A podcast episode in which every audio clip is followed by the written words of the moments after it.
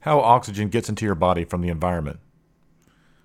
Our lungs are among the, our largest vital organs. The oxygen you breathe goes into your lungs and passes into your blood from there.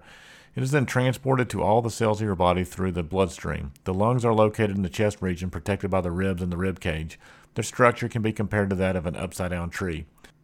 The windpipe branches into two airways called bronchi, which lead to the lungs. Inside the lungs, the airways keep branching into smaller airways until the air sacs are reached.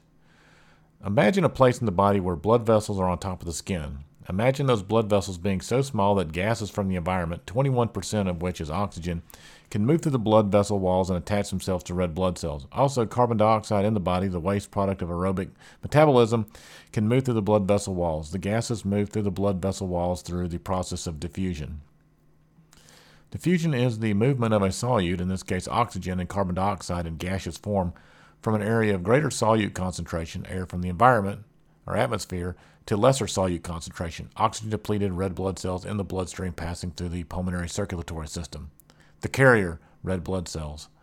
The red blood cell is primarily responsible for carrying oxygen and carbon dioxide to and from the cells. This gas carrying capacity is conveyed in its structure containing hemoglobin. Hemoglobin is a chain of protein molecules that contain iron. When iron and oxygen combine, oxidation occurs. Oxidation of iron is nothing revolutionary, as you can see it every day in the form of rust.